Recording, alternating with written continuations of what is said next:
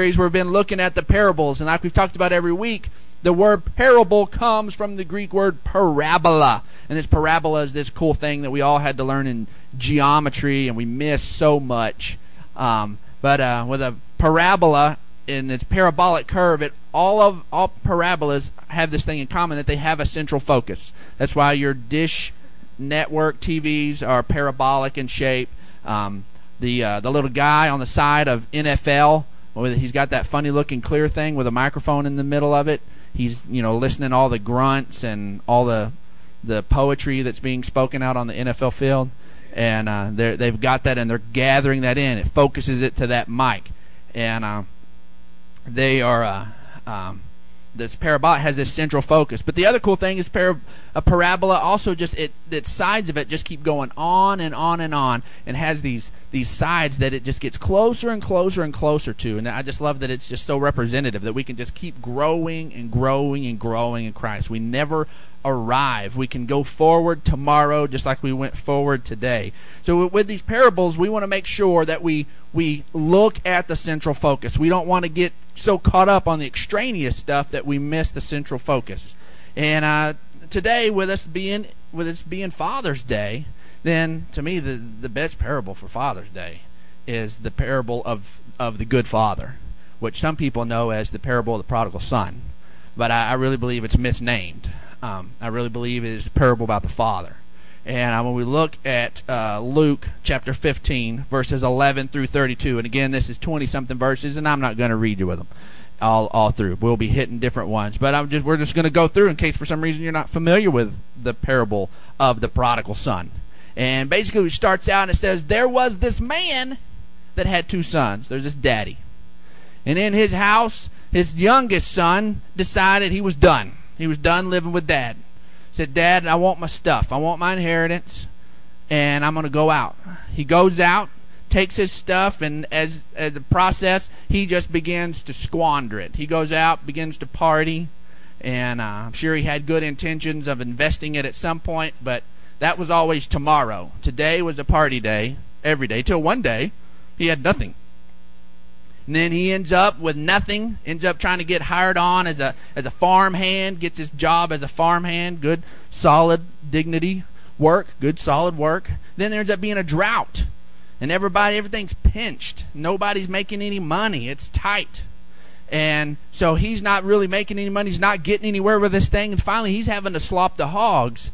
And things are so tight. He's the hogs, just to keep the hogs alive, they're eating better than he's getting to eat. He starts coveting the pig's food. He starts wishing he could eat it. But obviously, things were so he dare not dare take a handful of pig slop and push it in his own mouth, or he's going to lose his job or something. I mean, he just he could only wish for it. He couldn't actually, you know, put his head in the trough and get some himself. And then finally, he comes to himself and says, "Ah, what's going on here? This is crazy." I'm coveting pig food. Back home, I remember the, the, the servants at my daddy's house, and they had enough food to get fat on. Bible says they had a food to spare. Man, they could have they could have added a little extra chub on them with the way the servants got taken care of. His servant, his daddy took care of those that served. It wasn't just enough. He was he was an abundant provider. So he decides, I'm going home. This is crazy. I'm going to go home and I'm just I'm being a I'm being a farmhand here. I'll go be a farmhand for dad and he pays way better. And that's all I want. I just want to be a farmhand. Goes back home, make gets this whole speech ready. He's going to apologize. Dad, I'm sorry. Please just make me a servant. If you just make me a servant, I'll be so happy. I'll be, the life will be so much better that way than the life I've made for myself. Rehearsing his speech, he's coming along, walks up the road and his daddy says sees him a long way off.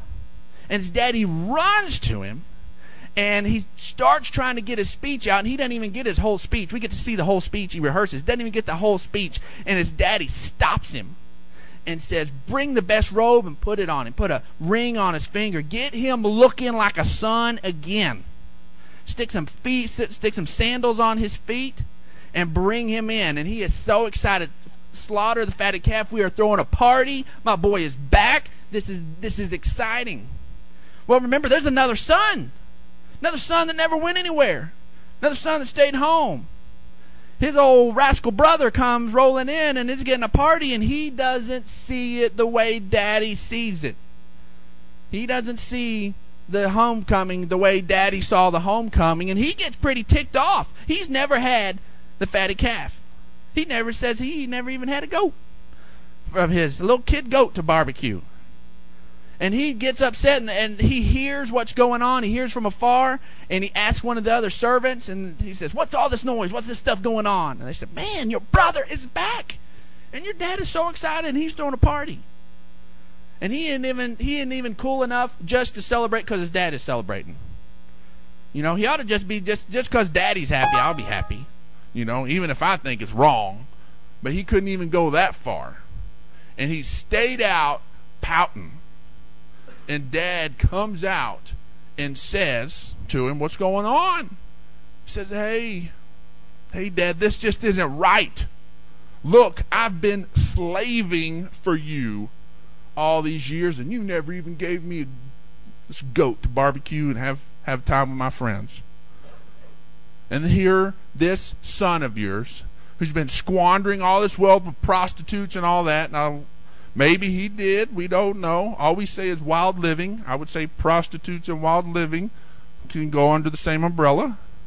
And uh, but all we hear is wild living. This this other son, he may have been kind of making some stuff up. He may have been embellishing it. We don't know. But boy, he immediately goes to that. Come on in and uh, immediately goes to the to that deal, and, and the father tells him, "Hold up, wait just a minute. Everything, everything that I have is yours. Everything that I have is yours. Your brother, who was once dead, is now alive again. That's why we're celebrating. That's why we're doing this."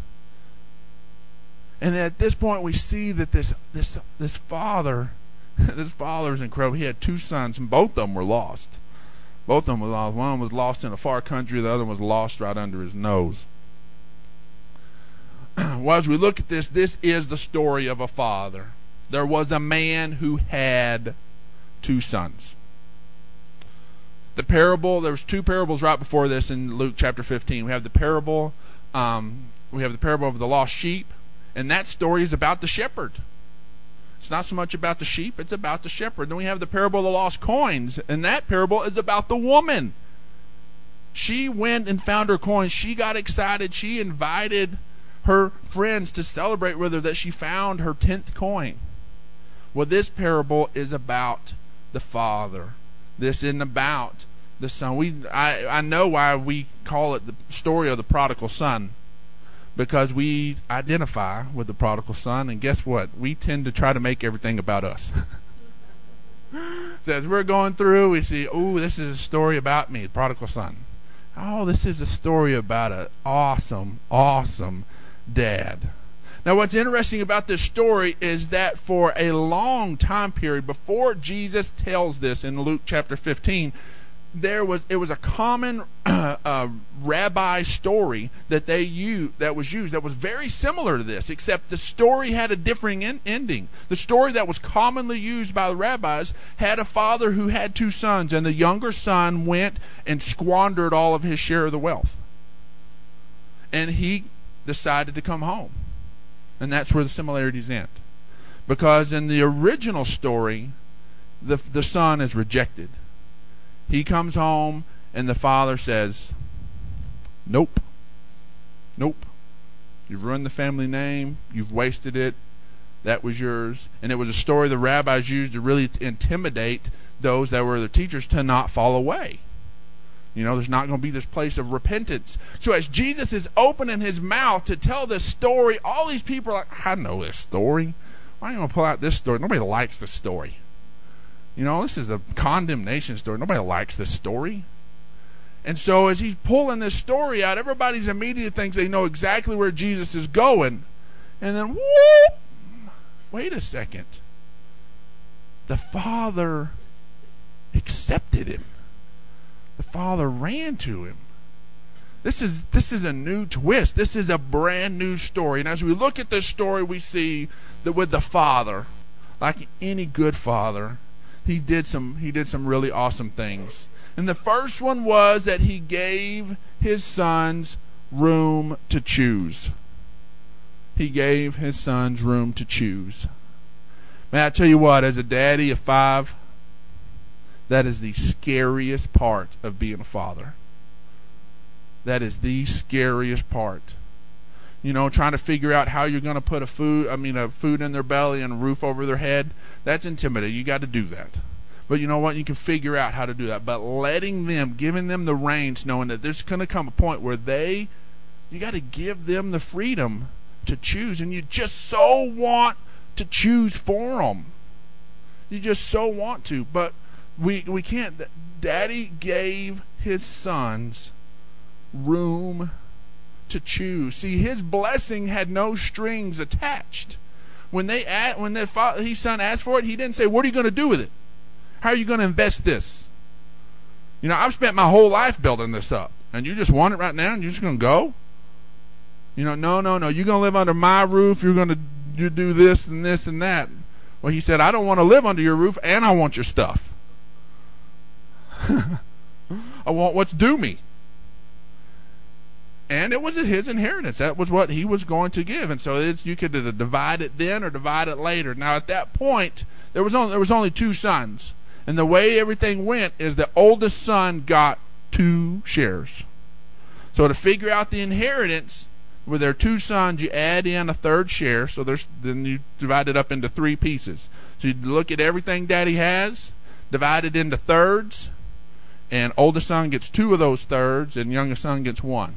So as he's looking, he's busting his hiney. He's working for Daddy, maybe thinking, "Man, I could have do, done a better job with this. I'm really just making my brother wealthy."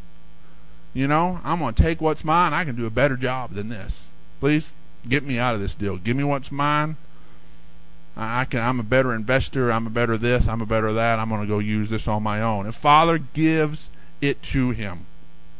He lets him have it, and there was no. There were no strings attached at all. See, love without a choice is no love at all. You know, they're one of the greatest gifts you have as a, as a married person is to wake up and see them still there. I wake up every morning and there she is. There's my wife. And she could not be there. She could choose to be somewhere else. She could just she could just leave. But there's that love has chooses every day to stay. Love without a choice is no love at all. And God gives us a choice. He created us to love Him, and we have the room to choose. When I was a kid, we uh, uh, got a, little Lhasa Apso dog, and uh, he was a bullheaded pain of a dog. And, uh, anyways, his name was Bogey. Well, my baby sister decided that she wanted the dog to be named something else. She decided she wanted the dog to be named Muffin and I thought that was cuter. And so Heather decided she was going to start calling it, calling him Muffin. Well, she would go to the refrigerator and get some ham, and get down and go, "Come here, Muffin! Come here, Muffin!" with the ham. And of course, Bogey, he's going to come get the ham. And so then she called us all in and says, "Look, look, he he's changed his name. He he comes to Muffin. His name is Muffin. We got to call him Muffin. Look." here, Muffin. And she had the little ham. And of course, the dog comes. Look, his, he comes to Muffin. No, Heather, he's not coming to Muffin. He's coming to Ham. He doesn't care what you call him, your little cute words, your little cute stuff, your little, oh, come, I want to pay. It has nothing to do with That's not what's drawing him in. It's the ham. You take the ham away, and he just stubborn old bogey again. And see, the thing is, God doesn't do that with us. All of the, the God has, has set up a, a system of blessing. God has, has put us in this, this universe and has created these laws that create blessing. But God does not use them as deals to, to lure us. You know, as you read through the Proverbs and you read through the Old Testament, you'll see these different places to where it says, if you do this, then this wonderful thing takes place. And if we're no if we don't understand the heart of our Papa God, we will think he's using that as a manipulative tool. If you do this, then I will bless you. No, no, no, no, no. You have to understand. We are we are this is the architect of the universe giving us the instructions to how to interact with it. That is all it is. It's no more than me telling my children if you touch that stove, it's going to burn you. I didn't all of a sudden see them touch the stove and the oops, we got to sear their hand real quick. No, that's the that is the outcome of that. You know, that's why it's, you know, a lot of times you can scratch your head and look at somebody who's just living a completely away from God lifestyle. But they're having some of the blessings of God in their life. What what God had laid out. You know what? The Bible says that if you are a good steward over your finances, then you will be given much. It didn't say if you're a Christian good steward. It didn't say if you have a covenant with God and you are a good steward. It didn't say if you go to church and you are a good steward. It says if you are faithful over little, you will be given much. There are people who are, man, they're just all sorts of living away from God, don't have a relationship with God, but they're good with their money. They're good stewards. And sure enough, what God said is true. You are faithful over little, and you're given much.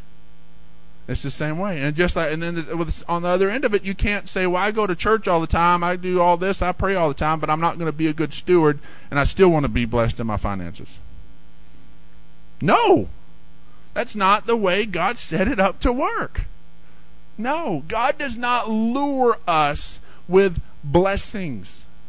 God has set the universe up and told us how it works. He says we, He's created us choosers. He says, I've set before you life and death, blessing and cursing. Now choose life. We're choosers.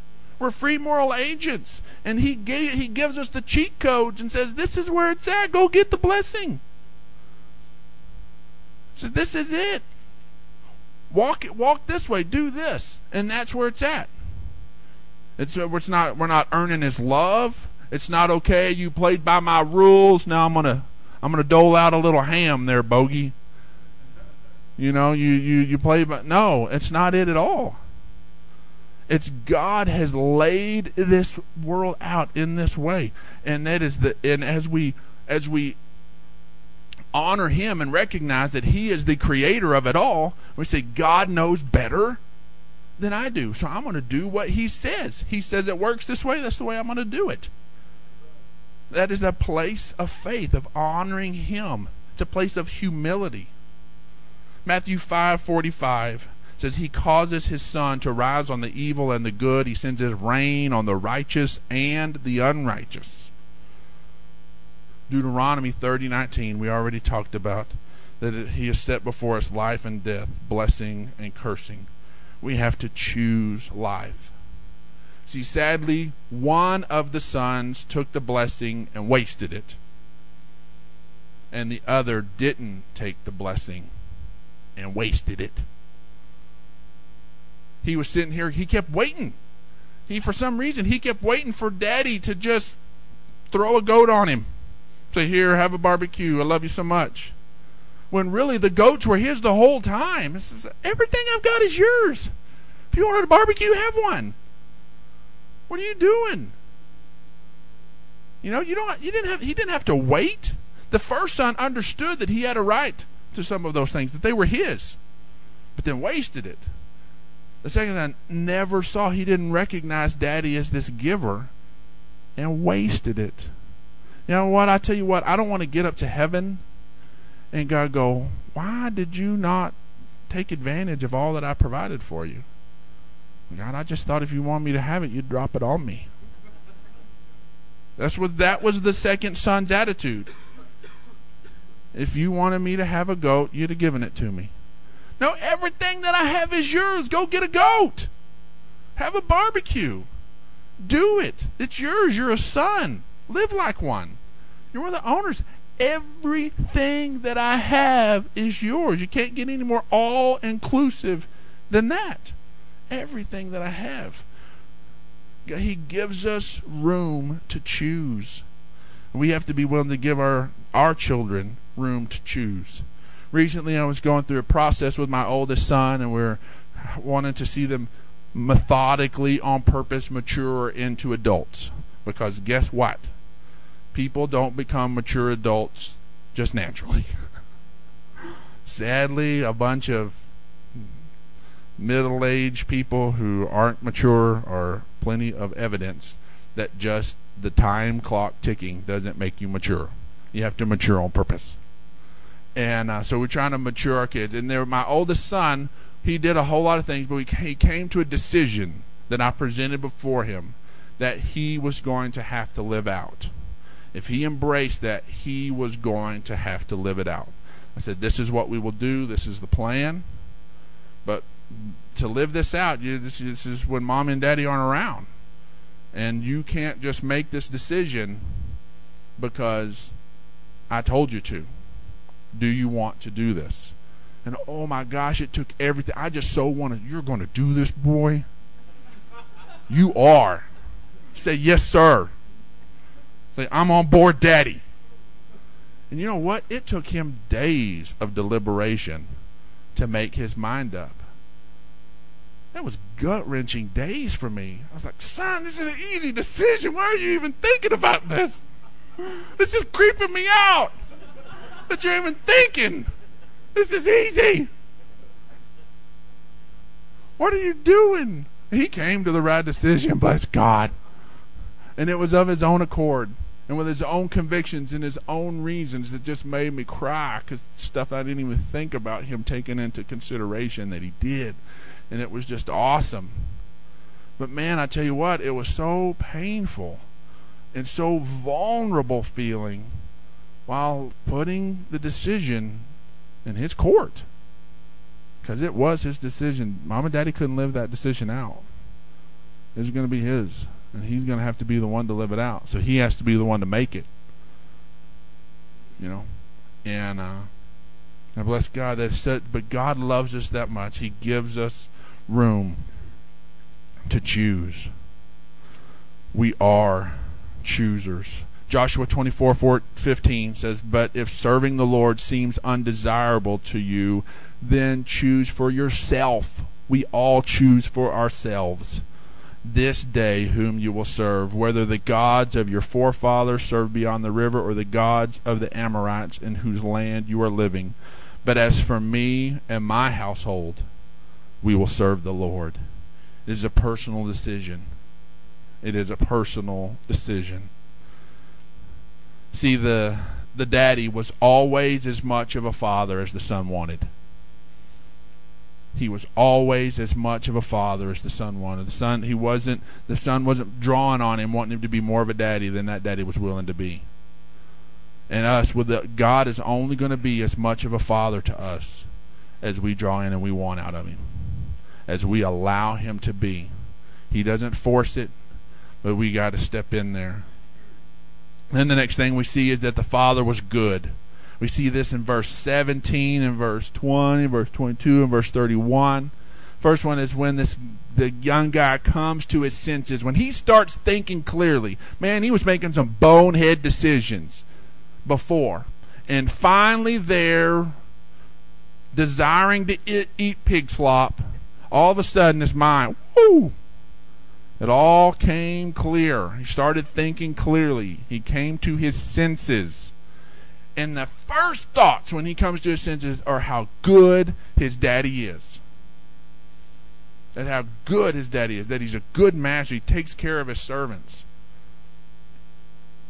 When he began to think clearly, he saw and was flooded with the thoughts of his father's goodness.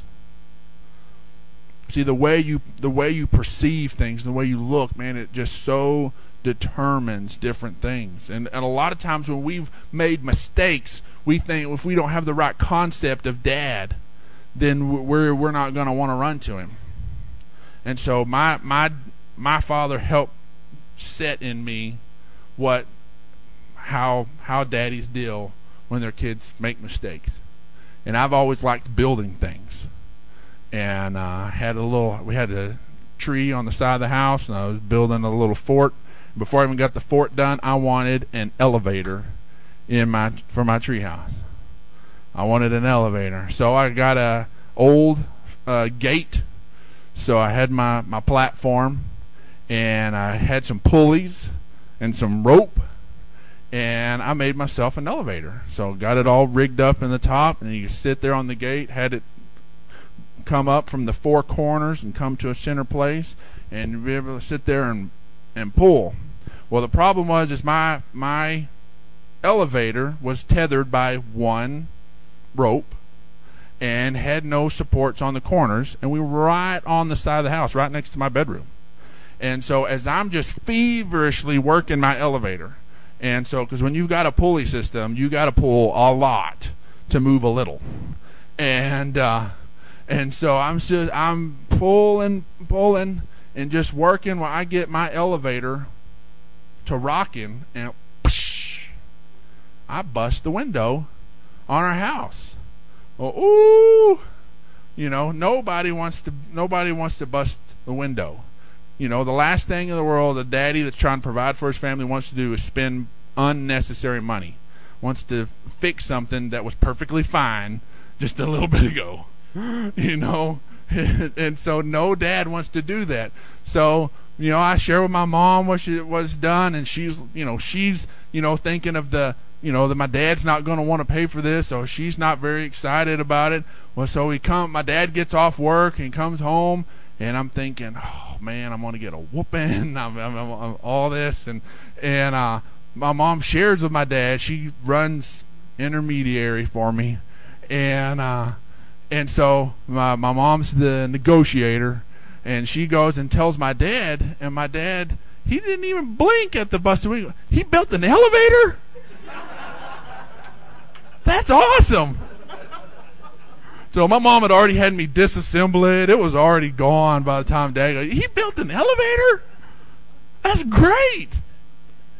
You know that with with dad with daddy's hearts, you know, it's okay for us to mess up as we're moving forward. We're not going to be perfect children of God. You know, people think that if I'm going to come to God, then I've got to toe the line perfect. My goodness, why would any of us come to God? That's why God sent Jesus, man, to deal with our sin issue, to deal with all that kind of stuff, and we can courageously pursue living for God. And if we trip while we're moving forward, God's like, whoa, Just like with a little baby. Baby takes five steps and falls. You know, the parents boo. Boo. Call that walking. Come on, child, you from you're embarrassing the family. No. What does everybody everybody claps? Everybody stands to just quiet a little bit, and then when they fall, they clap. The kid would think, "Falling's it." Woo! It's all about the falling. You know, if it didn't hurt so bad, they'd just be, "I'm going to get some more of this reward clapping." And just I'm just gonna slap myself on the ground here. Why? Because we're we just it's just exciting to see them try and to move forward. That's what God is simply requiring of us: is to get up every morning and just to move forward with Him. And if we trip as we go, He forgives us. Like yes, you were trying. Let's not do that again. Get up and let's let's go that direction with it. Man, He is a good Father. He so just wants to be with his children. See, I want to repeat it again. We, we quoted uh, Tozer last week, A.W. Tozer, who said, But what we think about God is the most important thing about us. How we see God is going to determine how we interact with God how we see him is going to determine how. And we have to understand that he is a good father, that he is a good father. See, he was not just just to his children, but he was he was good to his servants as well. Man, that that was what he this the prodigal he didn't he didn't base his desire to return based on how he had lived even as a son. He's like, man, the the the the worst the lowest end of the people that interact with my dad are blessed.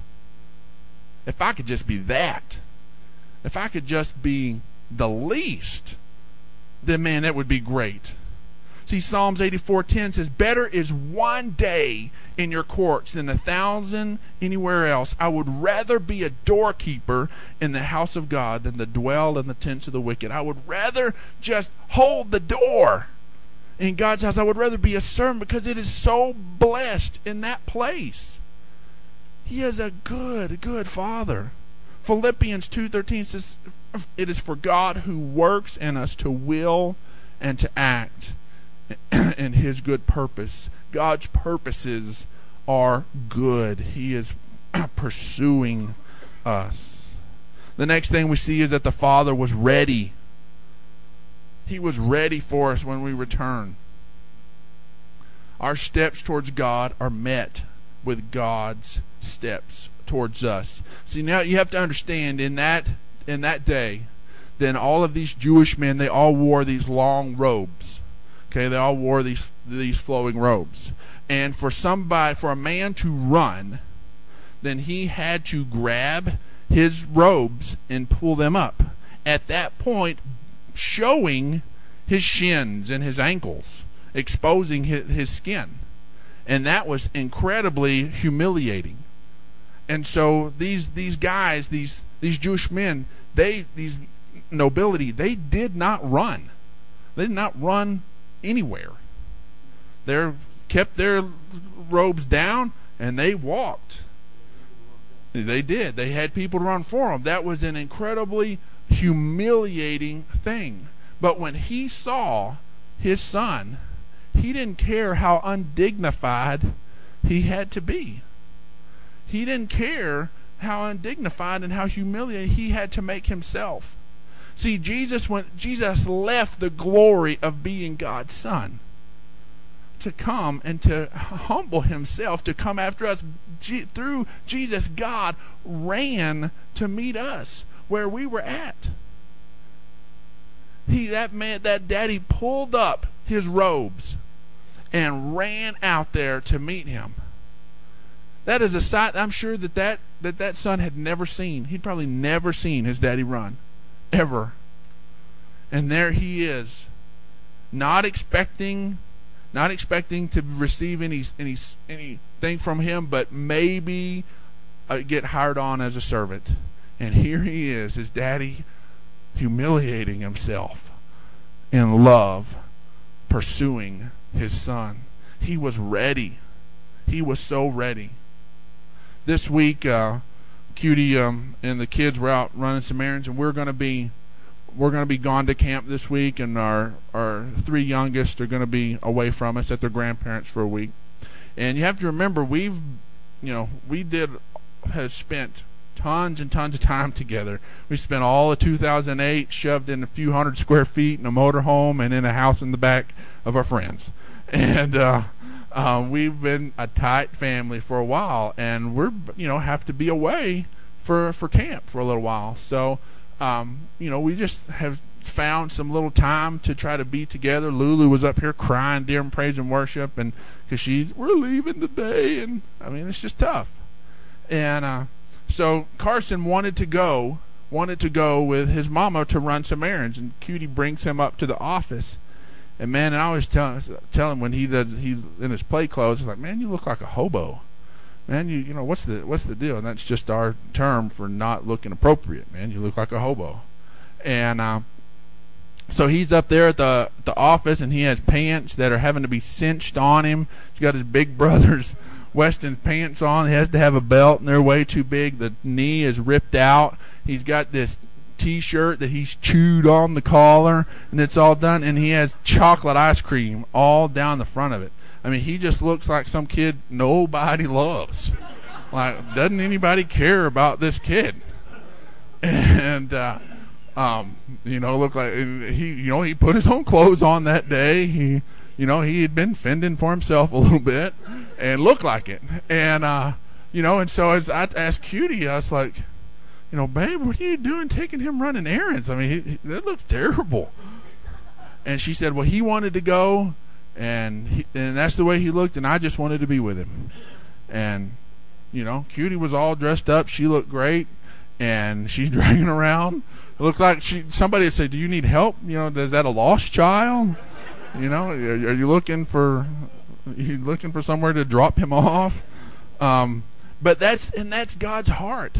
You know, we a lot of times we think we got to get all cleaned up to spend any time with God, and God just He just wants to spend time with us. You know, come as you are. See, that's why I'm so excited about us shifting to Tinseltown because I really believe that is our step to meet people halfway. Man, there are a lot of people that it takes every bit of courage just for them to start their car and head to church. You know, sometimes a building, as beautiful and as wonderful as they are, can be intimidating to try to walk up the steps and and no, I mean, we're in West Texas. People that aren't or that are aren't serving God know it. It's not like on some other parts of the planet where they just don't even know that you know don't even give two two thoughts about God. You know, in the Bible Belt, people that are away from God know it, and when they decide that they're going to come back to God, man, it can be intimidating. Sometimes it takes all the courage they've got just to show up. You know? And so I'm excited about Tinseltown because that's a hopefully a non-threatening place. People show up, they go to the movies, they go to the relax. They don't feel like they're showing up to the house of God and it's some scary deal. And we're going to run out there and we're going to meet them halfway. That I'm so excited about our move towards that. We want to we want to meet people where they're at. James 4 8a says, Come near to God, and he will come near to you. Psalm 73 28 says, But as for me, it is good to be near God. I have made the sovereign Lord my refuge. I will tell of all your deeds, Lord. 2 Corinthians 6 2 says, For for he says, In an acceptable time I have heard you, and in the day of salvation I have helped you. Behold, now is the acceptable time. Behold, now is the day of salvation.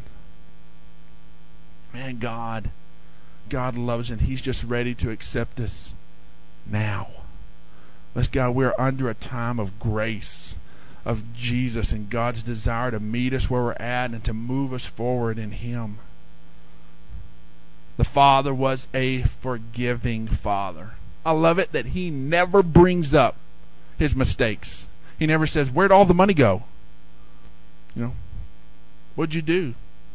Did you not know you were causing me heartache? He never brings up. He never brings it up.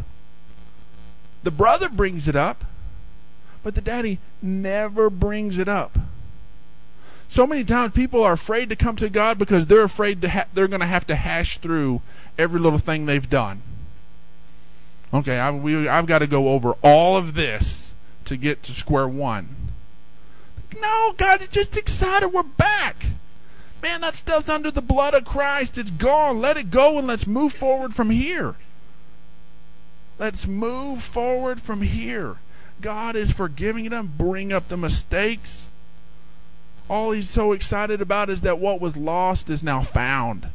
That's what he's pumped about. That's what he's excited about. See, we have to understand that God places a worth on us that maybe we don't, maybe nobody else does.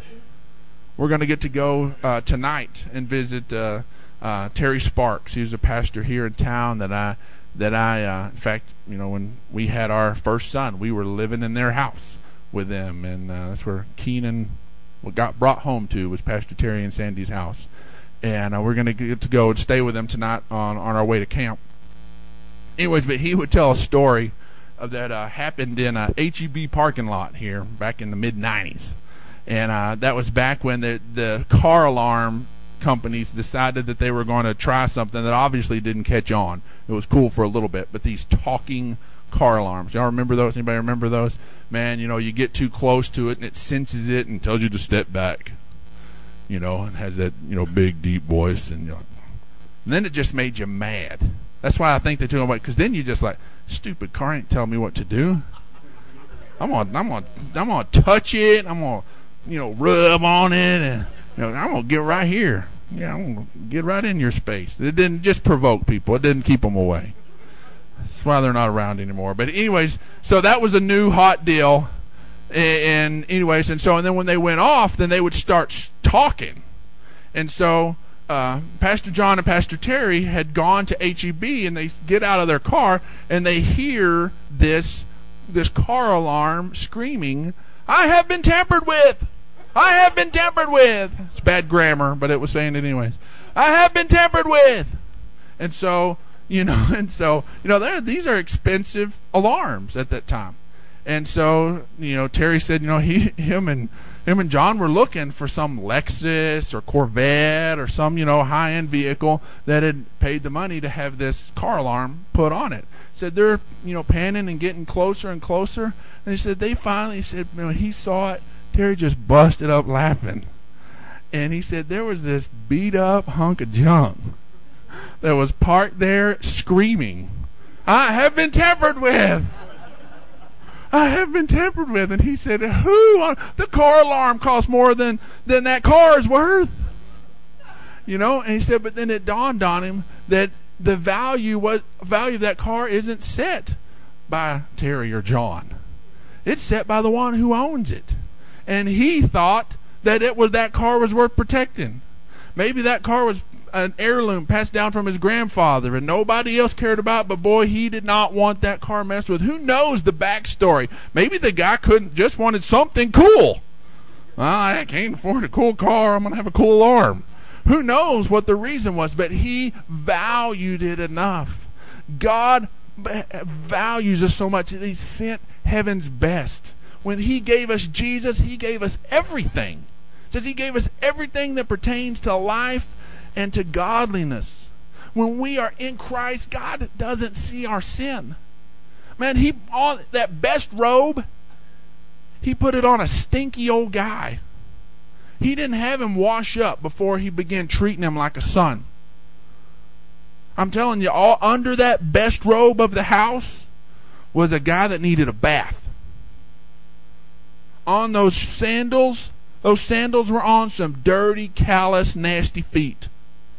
That ring was on a dirty hand. But he God did not require. He didn't say, "Oh, you got to get all this." No, you're a son. You know what? And I guarantee, being a son, it ain't long before he took a bath.